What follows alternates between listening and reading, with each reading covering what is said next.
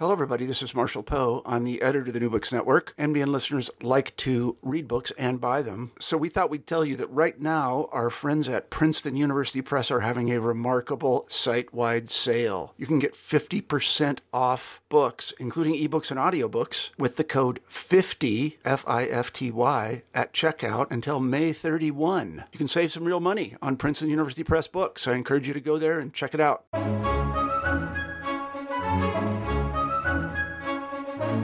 Hello, everyone, and welcome back to New Books and Christian Studies, a channel on the New Books Network podcast.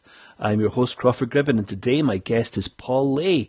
Paul is the editor of History Today and the author of Providence Lost The Rise and Fall of Cromwell's Protectorate, just published by Head of Zeus 2020. Paul, congratulations on the book and welcome to the show. Hello, thank you. Before we start talking about Providence Lost, this really magnificent new book you've written about Cromwell's Protectorate, can you tell us a little bit about yourself? What's your day job? Well, I'm the editor of History Today, um, which is a long established uh, monthly journal, uh, which started in about, goes back to 1951, so we're almost uh, 70 years old. And uh, basically, the mission of History Today is to take serious scholarship. Most of our articles are written by academics and informed by new academic research and to take that out to a wider public. Uh, it, it's never going to be uh, mass market, but for those people who are engaged with history and are interested in looking beyond the cliches, then uh, it's maybe the magazine for them. It's um, it's something obviously you spend a lot of time on, but you've you've spent a great deal of time working this book, Providence Lost: The Rise and Fall of Cromwell's Protectorate. What's the background to this book, Paul? Well, the background is really uh, goes back about 15, 20 years when I was a uh, mature student at Birkbeck, uh, University of London. Um, and I was taught by a really formidable group of early modern historians. And they included people like Barry Coward, Vanessa Harding, Filippo De Vivo, Michael Hunter, Laura Stewart. It really was a terrific lineup. Patrick Little was there as well. And there was a great deal of concentration on the mid 17th century, obviously, but I always was interested in the protectorate. Um, Barry Coward and Patrick Little, in particular, were experts on that period.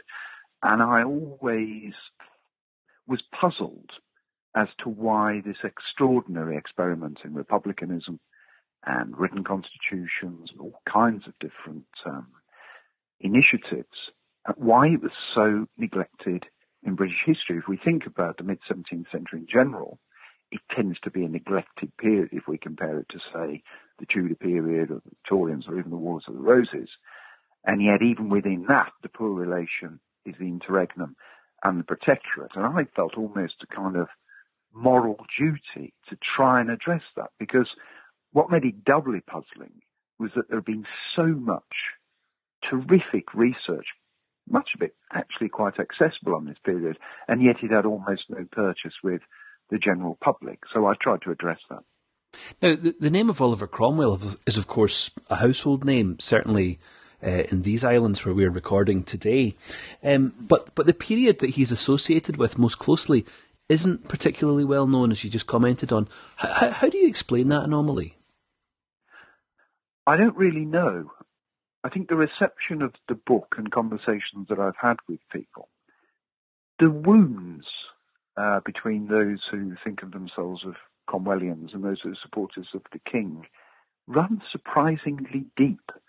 And I think there is this image of Cromwell that's grown up, for whatever reason, as this very two dimensional Puritan figure uh, who's very bad to the Irish, who's very bad to Catholics, who clamps down on Christmas and is this rather joyless figure who's sort of afterthought in British history, really.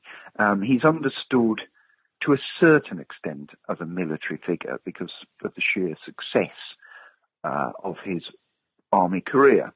But as a politician, he's barely known and even less understood. I mean, this book is not entirely devoted to Cromwell. It's not a biography in that sense, but obviously it deals with a period when he is the most significant political figure. Now, as you say, Paul, the, the, book is not a biography of Cromwell, but he looms large within it, doesn't he? In, in a way, how could he not? Um, it's Cromwell's protectorate, after all. What kind of a man was he? You describe him there as a Puritan. In the book, he comes out in a beautifully rounded personality, complex personality, maybe a slight difference in his public uh, and private personas or pleasures or pursuits?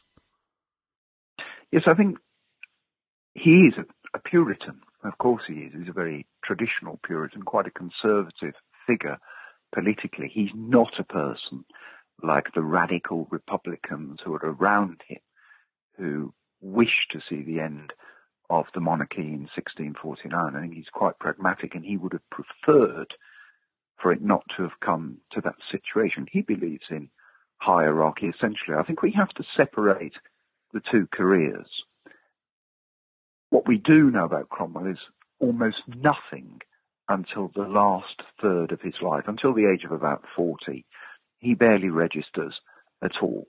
And then he becomes this hugely significant cavalry commander, particularly uh, after the Battle of Newbury in 1644, when he becomes closely associated with the remodeling, the new modelled army, and in the Eastern Association in particular. And he has a series of remarkable victories that continues after the King's trial and execution. He conquers Ireland uh, in a particularly brutal and notorious way that's fed very, very strongly into Irish foundation myths, for example. He also conquers Scotland very much against the odds of battles like Dunbar, which is referred to as the miracle of Dunbar. And he also sees off the king exactly a year later on that most significant of Cromwellian dates, the 3rd of September. That's the 3rd of September 1651, when to all extents and purposes, the royalist threat never really approaches anything like significance again. There are lots of royalist plots, there are assassination attempts, but I don't think militarily or in security terms Cromwell's regime then is ever under significant internal or external threat. Now, you mentioned there, Paul, the importance of the date, the 3rd of September. That date crops up at several times in Cromwell's life and death, of course, doesn't it? Uh, and there's there's an association in his mind to do with that date, and which helps us understand what we might call his providential worldview. Could you talk us through what happens on the 3rd of September's that stand out in Cromwell's mind? Well, he has these very significant victories, and the fact that they're against the odds, and I think in particular Dunbar, that are great descriptions of Cromwell after that, acting like a kind of drunken maniac, so high is he on this victory, and this is referred to, and, and I think this is essentially Cromwell being affirmed in his belief that God is on his side. And this only comes through a year later, again in 1651, with the victory at the Battle of Worcester. In the providential worldview, victory on the battlefield is the most explicit affirmation that God is on your side. And so, with a man who never loses in battle, then he can only take it as read that God is very much on his side and is uh, uh, and, and he's casting every enemy aside, and that's Cromwell's fundamental belief. Now, you, you describe in the early part of this book, Paul, the, the way in which that that sense of confirmation or affirmation through providen- through providential victories is really driving a cultural mood within the higher echelons of what we might call the Republican movement, or certainly those most closely associated with Cromwell in this period. Uh, there's a huge sense of expectation, almost of, of global conquest, which we'll talk about uh, in a moment. But but Cromwell is accruing power, and those who support him are also gaining power as as as he does. Um, what's the religious complexion of these early years, leading up to, let's say, the Bare Bones Parliament in 1653? Um, you have the Civil War uh, has unleashed a whole range of religious views um, that are born of English Puritan seedbed. Um, and these come out alongside the print revolution. There's a kind of logorrhea that takes place of different political ideas during this period. And we have things like the Putney debates, for example, in 1647, where even ideas such as universal manhood suffrage are put forward by the Levellers. But there are there are sects way beyond what the Levellers want. People like the Ranters and the Diggers, who believe in universal suffrage, who believe that the land is a common treasury. All these things are boiling up, and there's there's a deep concern, I think, for order. What I what I don't think a lot of people understand about the early modern world is how important order was, stability. Uh, Hobbes, the great philosopher Thomas Hobbes, writes brilliantly about this need for order. And of course, when Cromwell's regime becomes ascendant, it's Hobbes um, who writes that he's quite happy with this because this is now the new order. This can bring us stability. And I think after all the craziness of the civil war, all the sectarianism that's been there, Cromwell, because of his military strength, and I think because he's the one person who can unite the army, what's left of Parliament, perhaps the local gentry, this is the one figure who is the key to stability in a place that has seen chaos and disorder for a decade. So Cromwell becomes this incredibly structurally important individual, the, the, the head of the pyramid that holds the whole structure together. Um, by around 1653, you show in, in the book, um, he's really moved to a position of dominance and power that might be unparalleled, you suggest, by any other previous English ruler. Was Cromwell some kind of dictator in this powerful uh, position with links with the army that, that, that you've just suggested? Well, it's a question that's often asked, and it's a question if one looks at the uh, biographies of Cromwell that were written in the 1930s, for example, he was seen as some sort of precursor uh, to the fascist dictators. I think this is wrong because even if the aspiration to dictatorship was there, the early modern state simply didn't have the powers of surveillance. It didn't have, it, it, it simply didn't have the communications. It didn't have so much of the infrastructure that's needed for the modern totalitarian society. So even if Cromwell had those ambitions, I'm not sure he was there. Cromwell describes himself and those around him, this elect within an elect nation, which is England, the New Jerusalem. He describes them as God's instruments. And I think this is genuine and profound and sincere on Cromwell's part and on many of those around him that they are simply carrying out God's work. And I think this traces back to Cromwell's early days. So far as we're aware, he's incredibly aware of the Bible uh, and the religious liturgy of the English church. But he also has a political providential worldview, which I think can be traced back to his reading of Walter Raleigh's History of the World, which among many things is a manifesto of English Puritan providentialism that sees England as a new elect nation. As Israel was to the Old Testament, England is to the New. And it's the purpose of Puritans to carry out God's work. And indeed, the soldiers in the New Model Army refer to themselves as saints. They literally believe they are doing God's work on the battlefield, and their victories are conclusive proof that God is on their side, that they're carrying out God's work. And there are various experiments with Parliament. I think it's fair to say that Cromwell likes the ideas, likes the idea of Parliament, but they rarely fail to live up to his expectations. He's convinced at first, the first Parliament that's tried is something called the Nominated Assembly or Barebones uh, Parliament, which is named after one of the figures of the very puritanical name Praise God Barebones, uh, which is essentially modelled on the Old Testament Jewish Sanhedrin. Uh, it's nominated because the people there are, in theory, its members are nominated by churches. And so they're a godly group of people.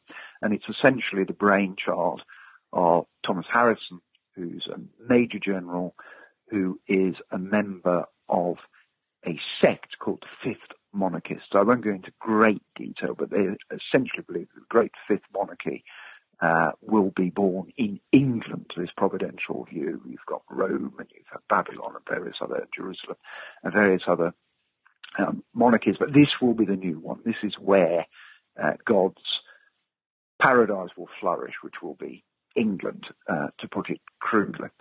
And lo behold, that fails as a parliament. And Cromwell, uh, there's a very good phrase by the historian Blair Worden that says Cromwell is practiced at not knowing.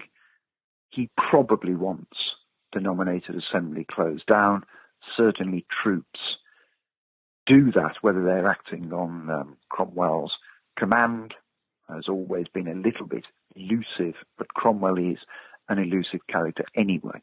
And Harrison's great rival, and I think it's fair to say Cromwell's number two, John Lambert, who, despite being a parliamentarian cavalry commander from the north, is a rather cavalier figure in many ways, but he writes something called the Instrument of Government, which is the world's first written constitution. And this basically tries to remodel the old trinity of king, lords, and parliament into a new trinity of Lord Protector, which is Cromwell's position that he's offered. He won't become king, he'll become Lord Protector, a council of state, and what's left of parliament. And that's essentially what it does. It remodels that, and to a certain extent, Cromwell becomes slightly less powerful at that point because he has a council overseeing him. He has uh, a, a, parliament, what's left there. And he can't, for instance, declare war without um, the assent of the council. So there are limitations rule, but he's still an enormously powerful figure. And he, but it's not just the constitution that makes him powerful. It is the character of Cromwell and his achievements on the battlefield and in politics so far that makes him powerful. It's a combination to two. But he, he also falls back on army power again and again. You show in the book, doesn't he? So he has this, he has this this nodding appreciation of parliaments, and yet um, you show that he's also willing to, to pull the rug from under them from time to time. Oh, indeed.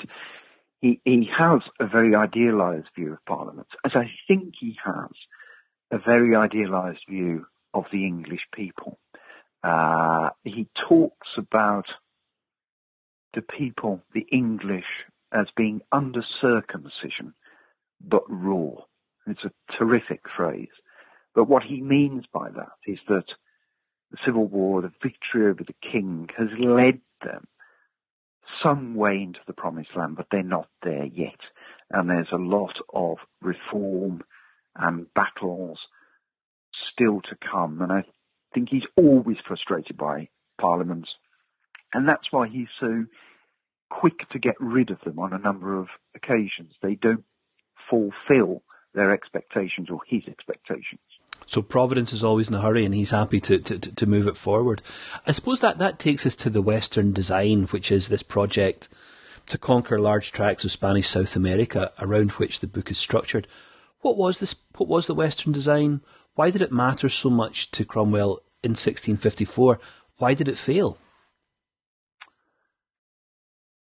It mattered to Cromwell and it mattered to others around him because it was the fulfillment of that English Puritan Protestant uh, providential worldview that we referred to with Raleigh, for example. This had not really gone away. And there have been attempts uh, to colonize bits of the Western Caribbean. And we have to differentiate there between the Eastern Caribbean, places like Barbados, which were left alone by and large by the Spanish, and going into the Western Caribbean, where there were places like Cuba and Hispaniola and the Spanish Main, the absolute centres of Spanish power in the New World where the wealth from the mines of Peru and Mexico was brought to Colombia and um, and, and was was and, and Havana and was sent back to Spain. This huge wealth that they were accruing from their possessions in the Americas. Um, and there was this belief that ultimately, once Britain was settled, and by this period, 1654, it pretty much is settled, then it was the duty of English Protestants to go out there into the world, this global Britain, where they would take on the Spanish in their own territory. Spain, the proper up of the papacy, the Antichrist, Black Spain, as it's often referred in almost comic book terms, uh, is to be taken on by this very powerful, stress tested, battle tested army and a huge navy which is similarly battle tested, powerful. And the plan is to go into Hispaniola, which is this huge island, what is now uh, divided between Haiti and the Dominican Republic, and take it off the Spanish, and then from there to make that a base where they could take on Spain. Now, this idea, as well as being formed by the worldview of people like Raleigh and Drake from the Elizabethan period, and Elizabeth was a particular hero of Oliver Cromwell, this was suggested to Cromwell in person by a rather remarkable character called Thomas Gage. And Thomas Gage was the son of a recusant family, uh, Catholic English recusant family, who instead of joining the Jesuits in Northern Europe had gone further south to Spain and had become a Dominican friar. And becoming a D- Dominican friar, he'd taken a very unusual path going into Central America, remember places, Panama, Guatemala, such places.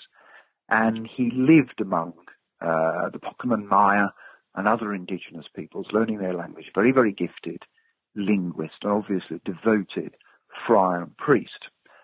But he seems to have had some unraveling of his religious beliefs there because he comes back to England after great adventures and diversions. And he becomes a member of the puritanical wing of the church in England and eventually becomes quite a supporter of the protectorate.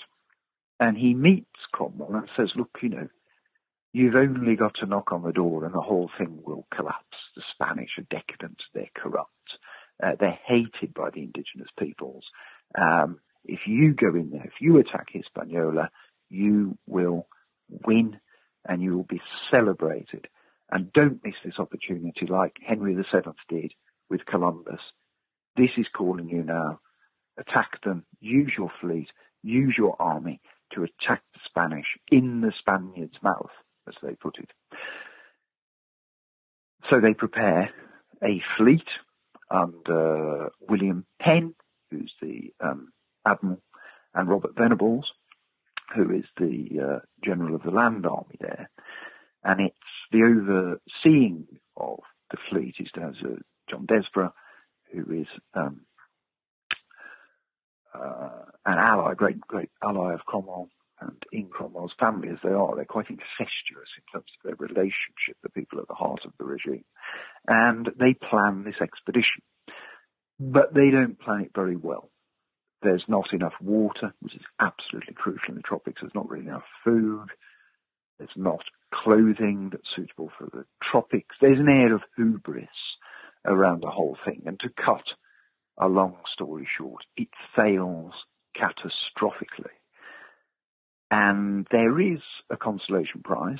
They don't, the fleet doesn't take Hispaniola, it does take Jamaica, but this is seen as very much a kind of wooden spoon because Jamaica is very undeveloped.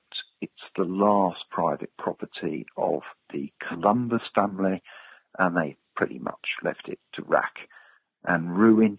And so they take that, the fleet comes back. The two commanders, Penn and Venables, are thrown into the Tower of London, and Cromwell is crushed because he is facing defeat for the first time.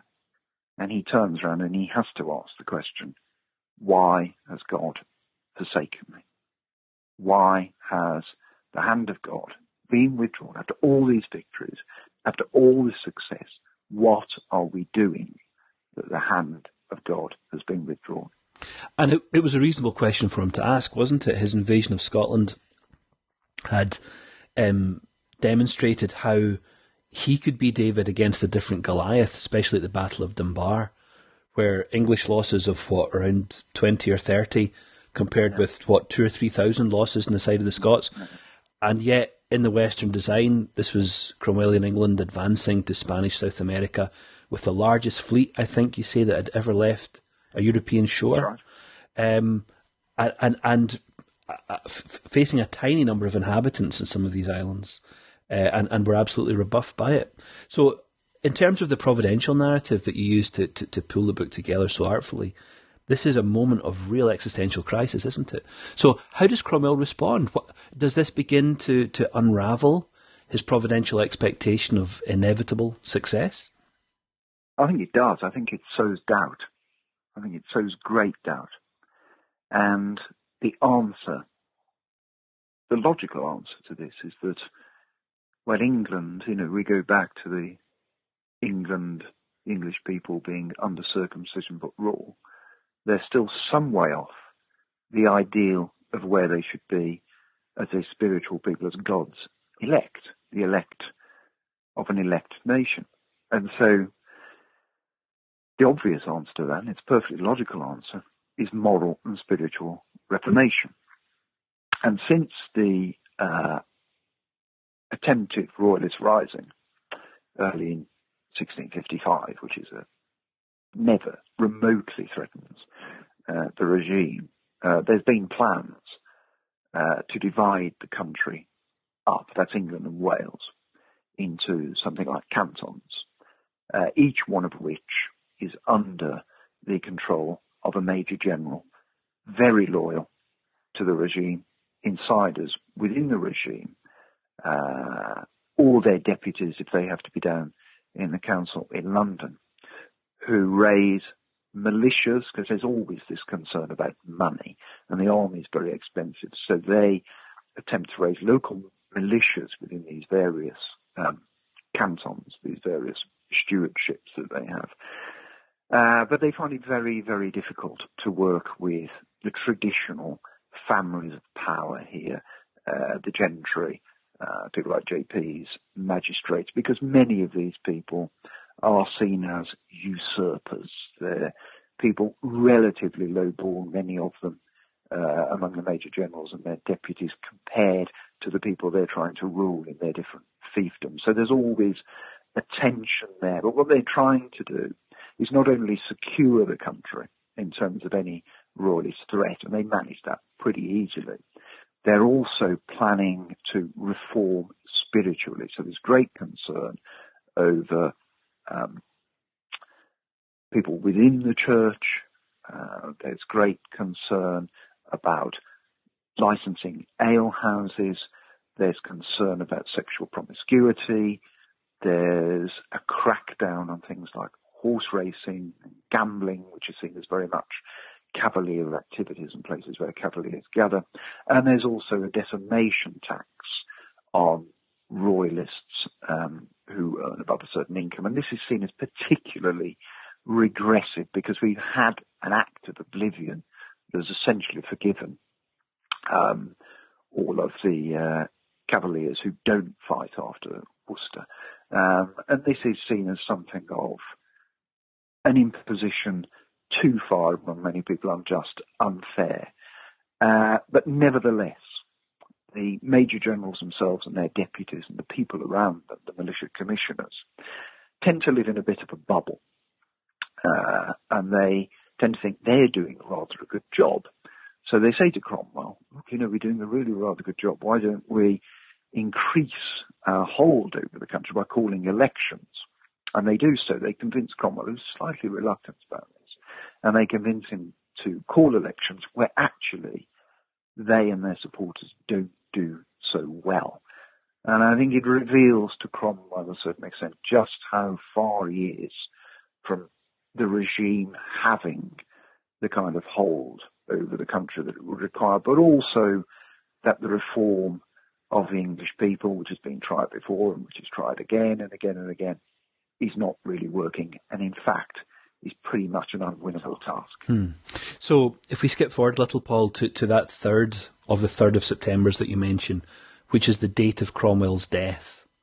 It's obviously a stormy night, uh, as, as, as you describe it in the book, but a stormy political situation as well. There is this all of a sudden vacuum at the heart of an administration that had worked, however unpopularly, generally effectively to, to, to sustain its, its power and control of these islands. The navy surrounding the coast was the biggest navy um, that, that England had had. I think you, you tell us somewhere in the book that the amount of tonnage of shipping constructed in the first five years of Cromwellian rule was in excess of the amount of shipping constructed from the Spanish Armada to the beginning of the Civil War, which is just an extraordinary statistic. So, if if the regime didn't face any serious external threat, and if it had more or less clamped down on the royalist plotting, or was at least effectively monitoring it internally, why did the regime collapse so quickly after Cromwell died? Because it was so dependent on one man, is the nub of it. After the unravelling of the Major General's project, which happens towards the end of 1656, early 1657, there are a number of events that point to crisis and deep crisis within the regime. First of all, in October 1656, James Nayler, who's a Quaker figure, very eloquent Quaker figure, rides into Bristol in imitation of Christ, which to most people at that point in time is an act of considerable blasphemy. And the local authorities don't really know what to do with him. And so he's sent to London uh, to be interrogated there and, and eventually put on trial. And this creates, well, it reveals a lot of tension between the more conservative figures who we could call Presbyterians, who want a national church of relatively limited tolerance, something like that, that's present in Scotland.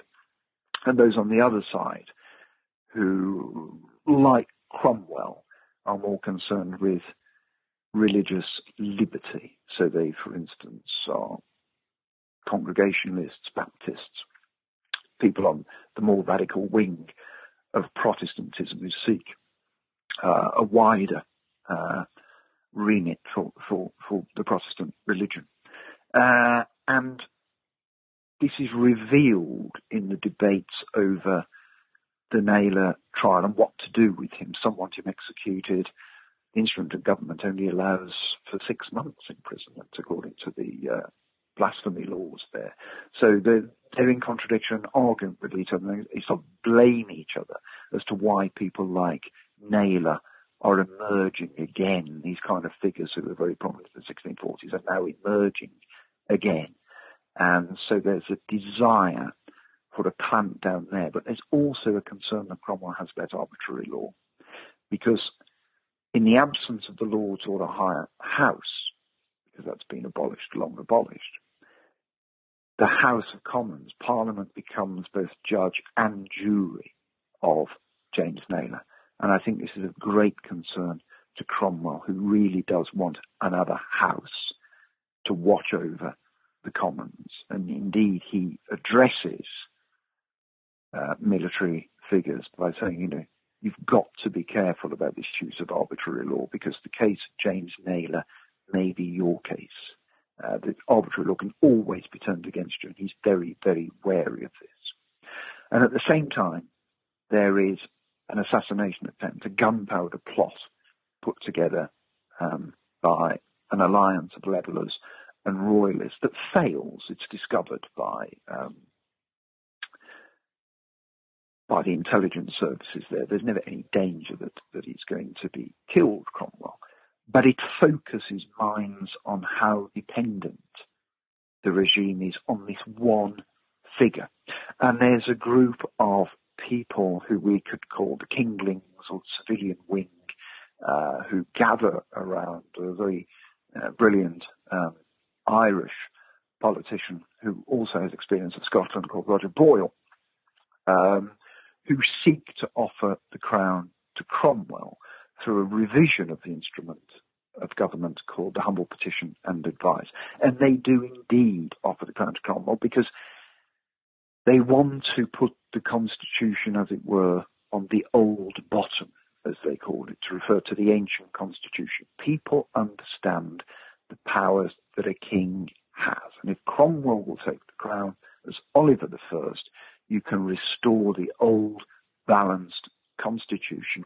And you also have an effective hereditary succession uh, to his son Richard or his younger son Henry, and everything becomes quite transparent as to where people stand.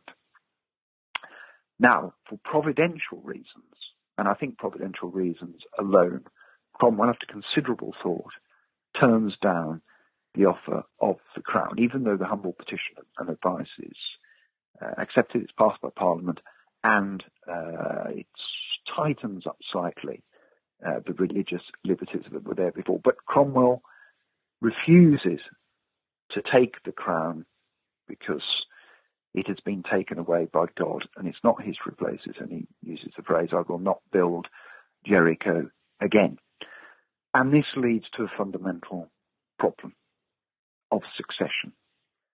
Who is to succeed Cromwell? And no real decision has been taken by the time of Cromwell's death on the 3rd of September 1658, that fateful day again. So Richard becomes his successor. He becomes Lord Protector. But was that Cromwell's decision?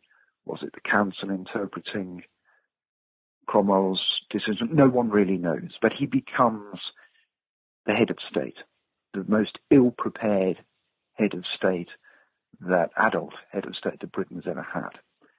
Um, he does not have the support of the army, but he does at least have the wit and the presence of mind to realize that he's not up to the job and he resigns. And from then on, the whole thing unravels. You see the sects and the radical Republicans within the army emerging, emerging again. So again, to cut a long story short, um, the forces of order uh, take over, and the, and the Scottish army uh, which is under the command of General George Monk, uh, crosses its Rubicon, which is essentially the Tweed, and marches south um, into London, where apprentices are rioting, where money is leaving, and imposes some kind of military order. And from then on, I think it's fair to say that the only real alternative to chaos is the restoration of the Stuart monarchy under Charles II, and Charles eventually returns, and there we have the full circle. Well, Paul, it's been it's been great to have you on the show today. We really do appreciate your time. Um, thanks for writing this book, Providence Lost: The Rise and Fall of Cromwell's Protectorate, and thanks for coming on to the show to talk about it. Thanks to everyone else for listening today. I'll see you next time on New Books in Christian Studies, a channel on the New Books Network podcast.